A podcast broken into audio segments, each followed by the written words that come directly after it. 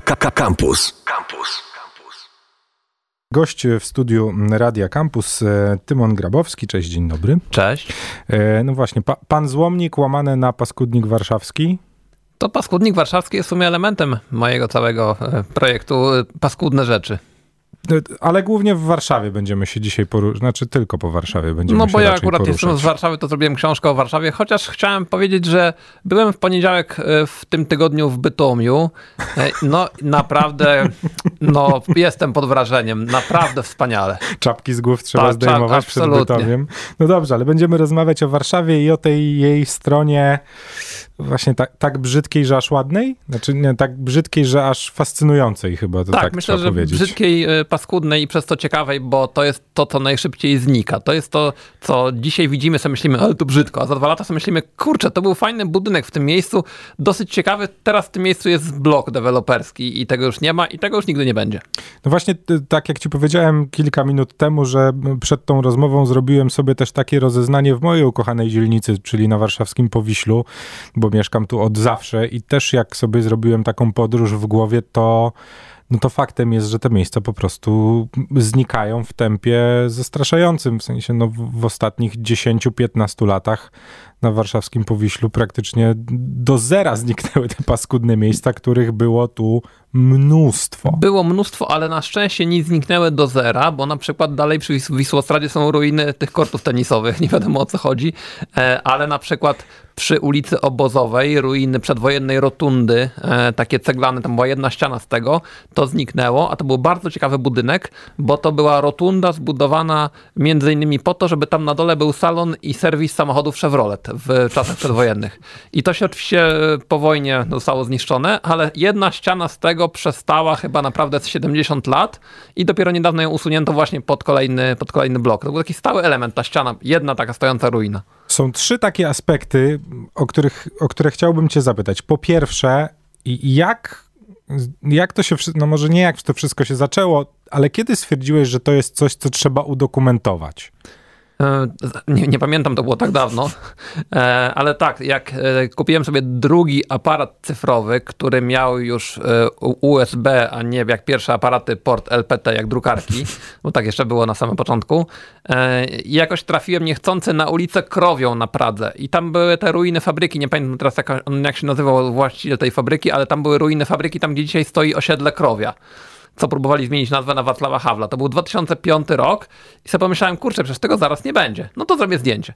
No i tak sobie potem to zdjęcie potem w domu popatrzyłem i sobie myślę, tego musi być więcej. No i oczywiście y, przez lata bardzo powoli to zbierałem, ale dopiero w 2018-2019 roku postanowiłem zabrać na poważnie i zacząłem jeździć po Warszawie, żeby zbierać paskudne miejsca i poprosiłem też ludzi, żeby- żeby mi podpowiedzieli, gdzie te paskudne miejsca w Warszawie się znajdują, bo to jak się okazuje, często one są ukryte, często trudno jest tam trafić, trudno jest to znaleźć. No i jak zacząłem jeździć po Warszawie, żeby te miejsca znajdować, to po kilku miesiącach skończyłem z sześcioma tysiącami zdjęć e, i zacząłem kombinować, że może by tak przestać, bo to była jakaś mniej więcej jedna trzecia miejsc, które miałem odwiedzić. E, łącznie chyba zrobiłem z 15 tysięcy zdjęć do, do paskudnika warszawskiego, e, z czego oczywiście no, nadało się do publikacji może tam kilkaset. E, ale naprawdę y, gdzie, to było często tak, że ja zaczynałem jakąś dzielnicę, sobie myślę, o tutaj chyba widać jakąś jedną ruinkę, pójdę dalej, a tu pięć ruinek stoi, a tu zaraz stoi 20, a tu stoi opuszczona fabryka, a tu stoi opuszczony dom, a tu stoi opuszczona szkoła. Sporo w Warszawie jest na przykład opuszczonych szkół, e, więc e, jakby ze zdziwieniem stwierdzałem, że im dalej w tę dzielnicę, tym jest gorzej i paskudniej.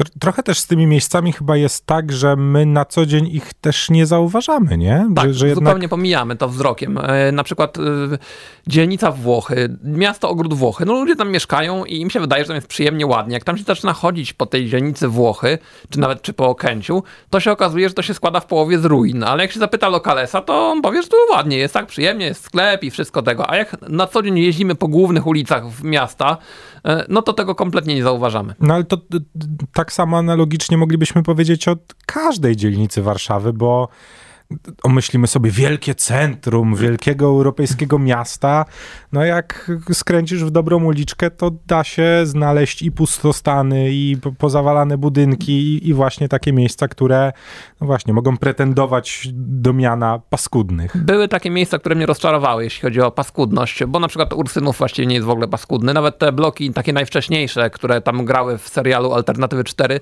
do dzisiaj wyglądają znośnie i nie zamieniły się w slumsy. Na Ursynowie są tylko ruiny folwarku moczydła, ale one są kompletnie już właściwie nieistniejące, są kikuty ścian dosłownie, więc na przykład ta dzielnica mnie trochę rozczarowała. Rozczarowała mnie trochę E, rozczarowała mnie trochę Żoliborz. Tam naprawdę jest w tym momencie tylko osiedle Kaskada, które jest tak naprawdę straszne, paskudne. Marymont Kaskada, ulica Kolektorska, to polecam szczerze. A reszta Żoliborza jest taka no dosyć zwykła, właściwie nie ma ruin. Także rzeczywiście było parę miejsc, gdzie no po prostu jest to ładnie. No. Jak nie chcesz ruin, to kup sobie na Żoliborzu willę. No, w sumie ogólnie kup sobie na Żoliborzu willę. No a miejsce w drugą stronę, czyli takie, które ma najwięcej tych...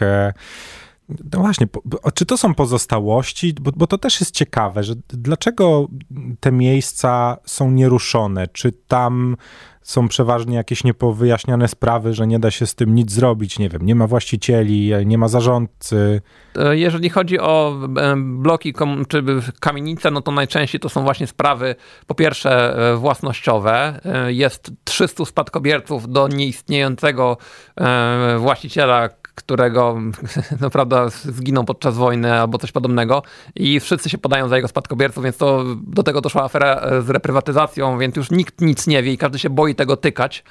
E, a do tego jest jeszcze to, że w kamienicach starych e, remonty, które trzeba były przy, przedsięwziąć, są kosztowniejsze niż wyburzenie tego i postawienie nowego, ale trzyma na tym łapę konserwator zabytków, więc tego nie można ruszyć.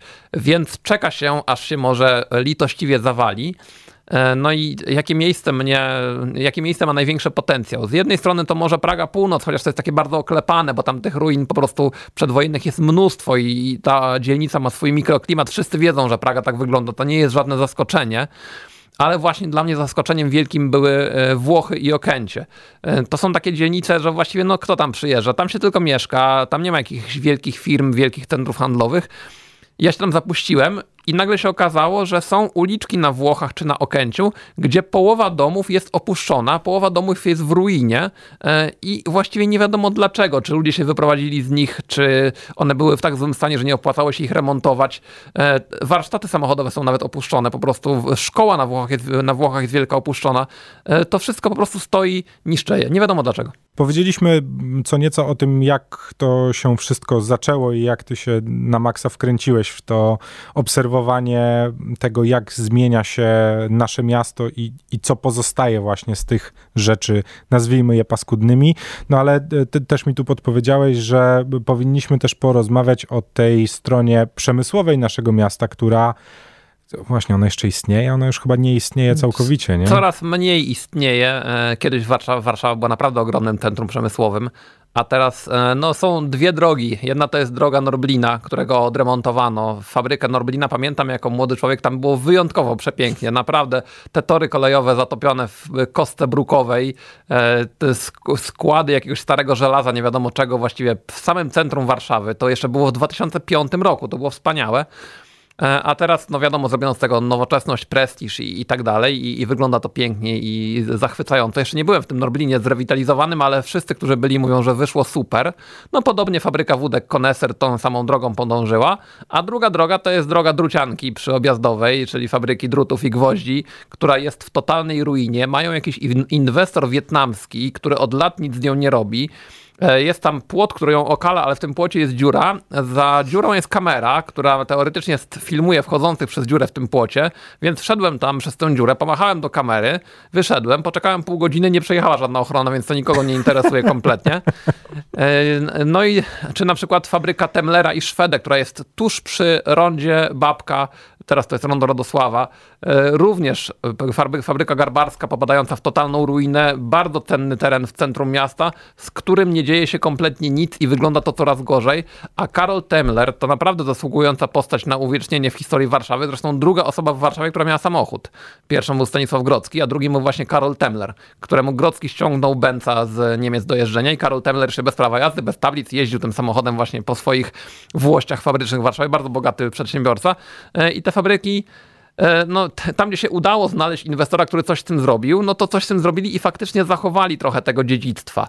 E, ale tam, gdzie no, nie udało się, no to, tylko czeka na zawalenie. Ja się najbardziej boję w sumie w tym momencie o tereny FSO, co się z nimi stanie, bo to są ogromne, bardzo e, ciekawe tereny, bardzo atrakcyjne inwestycyjnie, ale wiele wskazuje na to, że to się po prostu nie zachowa, że fabryka FSO pójdzie w całości pod nóż. No, niektórzy twierdzą, mój kolega, który ma tam muzeum samochodów, twierdzi, że jeszcze 10 lat będzie stała ta główna hala, ale no zobaczymy, za 10 lat go zapytam, czy to prawda. No właśnie, z tym, z tym terenem FSO też jest ciekawa rzecz, bo on właśnie od lat nie jest ruszony. Teoretycznie tam się dzieją jakieś rzeczy. Każdy z nas może sobie wynająć przestrzeń tam tak. w tej fabryce i -hmm. zrobić nie wiadomo co ale tak na dobrą sprawę chyba nie ma, nie ma pomysłu, co, co mogłoby tam stanąć, nie? No bo jednak jest to teren, no właśnie, my, my widzimy tylko ten front od ulicy Jagiellońskiej, a tego terenu z tyłu jest... Jest bardzo dużo no. i on się kończy linią kolejową, przez co no teoretycznie byłby to wspaniały teren, żeby zrobić tam osiedle, z którego jest łatwy dojazd koleją do centrum miasta. No ale znowuż robić osiedle na terenie, który zasadniczo jest dosyć skażony w tym miejscu. No to nie jest tak, że e, fabryka FSO była super ekologiczna i żadnych nie nieczystości do ziemi nie emitowała. No, nie wiem, czy to chciałbym tam mieszkać, chociaż pewnie i tak by się znaleźli zainteresowani. E, no ale to jest taka kolejny, kolejny teren, w który widać, że jest na nim niemoc taka. Wiele z tych terenów fabrycznych właśnie e, przedstawia taką, taki obraz niemocy. Również fabryka domów na Myśliborskiej, e, druga fabryka domów przy Górczewskiej. E, to są tereny, które są w totalnej rozsypce i nic się z nimi od lat nie dzieje. Jest jeszcze jeden e, temat, o który chciałem Cię zapytać, czyli miejsca mityczne na mapie Warszawy. Kiedyś krążyły legendy o kilku budynkach, które miały być rzekomo pod władaniem radzieckim i do tej pory nic z nimi nie można zrobić. Czy one też jakkolwiek cię interesują? No bo one też od lat stoją. Interesują mnie ich historie, bo są bardzo ciekawe. Ja może powiem e, z mojego własnego doświadczenia. E, mieszkałem kiedyś na Jelonkach. No źle to wspominam ogólnie. Przykro mi z powodu ludzi, którzy muszą mieszkać na Jelonkach e, przy rogu ulicy Człuchowskiej i chyba okolicznej albo Drogomilskiej, nie pamiętam dokładnie. W każdym razie był tam dom, który wygląda jak normalny dom. E, taki powiedzmy sobie podmiejski dom typu mała willa. E, z tym, że różnica była taka, że były ogromne podziemia pod tym domem, z ogromnymi tunelami, z ogromnymi wentylatorami, za tym domem na podwórku, nie wiadomo dlaczego. I na, w tym domu nigdy się światło się nie paliło. Raz na jakiś czas przyjeżdżał samochód, ewidentnie państwowy, zresztą samochód wtedy to było ładne, od, od razu widać jakiś polone z tablicami państwowymi. Ktoś tam wchodził, potem wychodził. Wyglądało jak punkt kontaktowy dla służb specjalnych.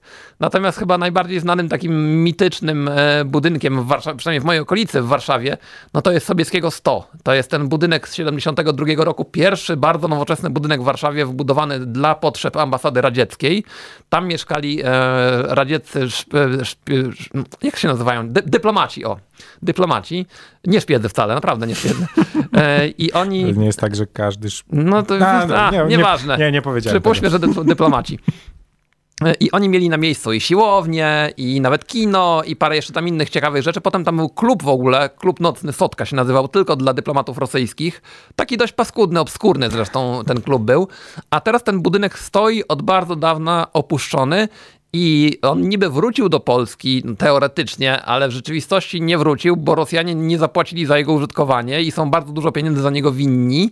E, I dalej to jest, jest jakby ochraniany przez firmę, która tam siedzi, ochroniarz w czarnym Fordzie sobie siedzi cały dzień i pali papierosa i się patrzy, czy ktoś nie wchodzi. E, I to jest też fantastyczne miejsce.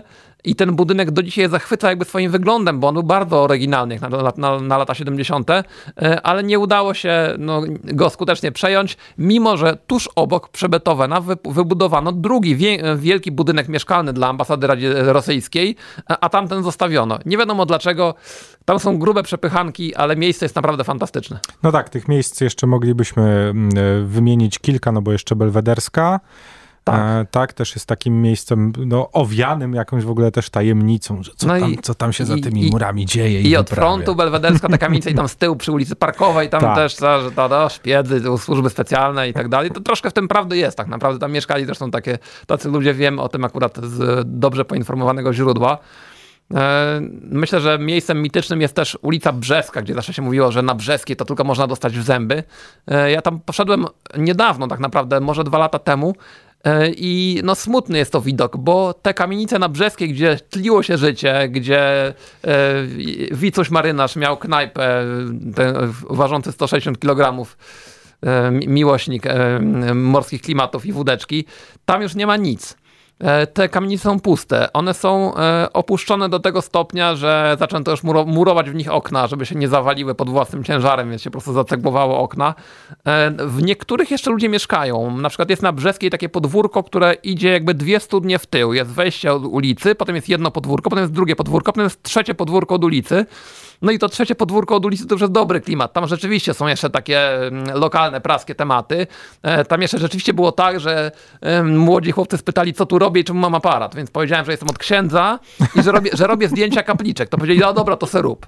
No więc e, tam jeszcze tak, ale to i tak już naprawdę jest dużo mniej niż tego, to, co kiedyś tam było. Gdybyście chcieli jeszcze więcej, to po pierwsze odsyłamy do e, strony paskudnik.com tak jest. Y, no a po drugie polecamy wydawnictwo, które może na waszej półce się po prostu pojawić. Tam też e, opisy historyczne i twoje właśnie przemyślenia. I sfabularyzowane tego. historyjki z życia Warszawy z tamtych lat. Tymon e, Grabowski, e, czyli paskudnik warszawski, wel złomnik, był moim gościem na antenie Radia Campus. Bardzo ci dziękuję. Dziękuję również. Internety. Facebook.com ukośnik Radio Campus. Twitter ukośnik Radio Campus. Snapchat ukośnik Radio Campus. Instagram ukośnik Radio Campus.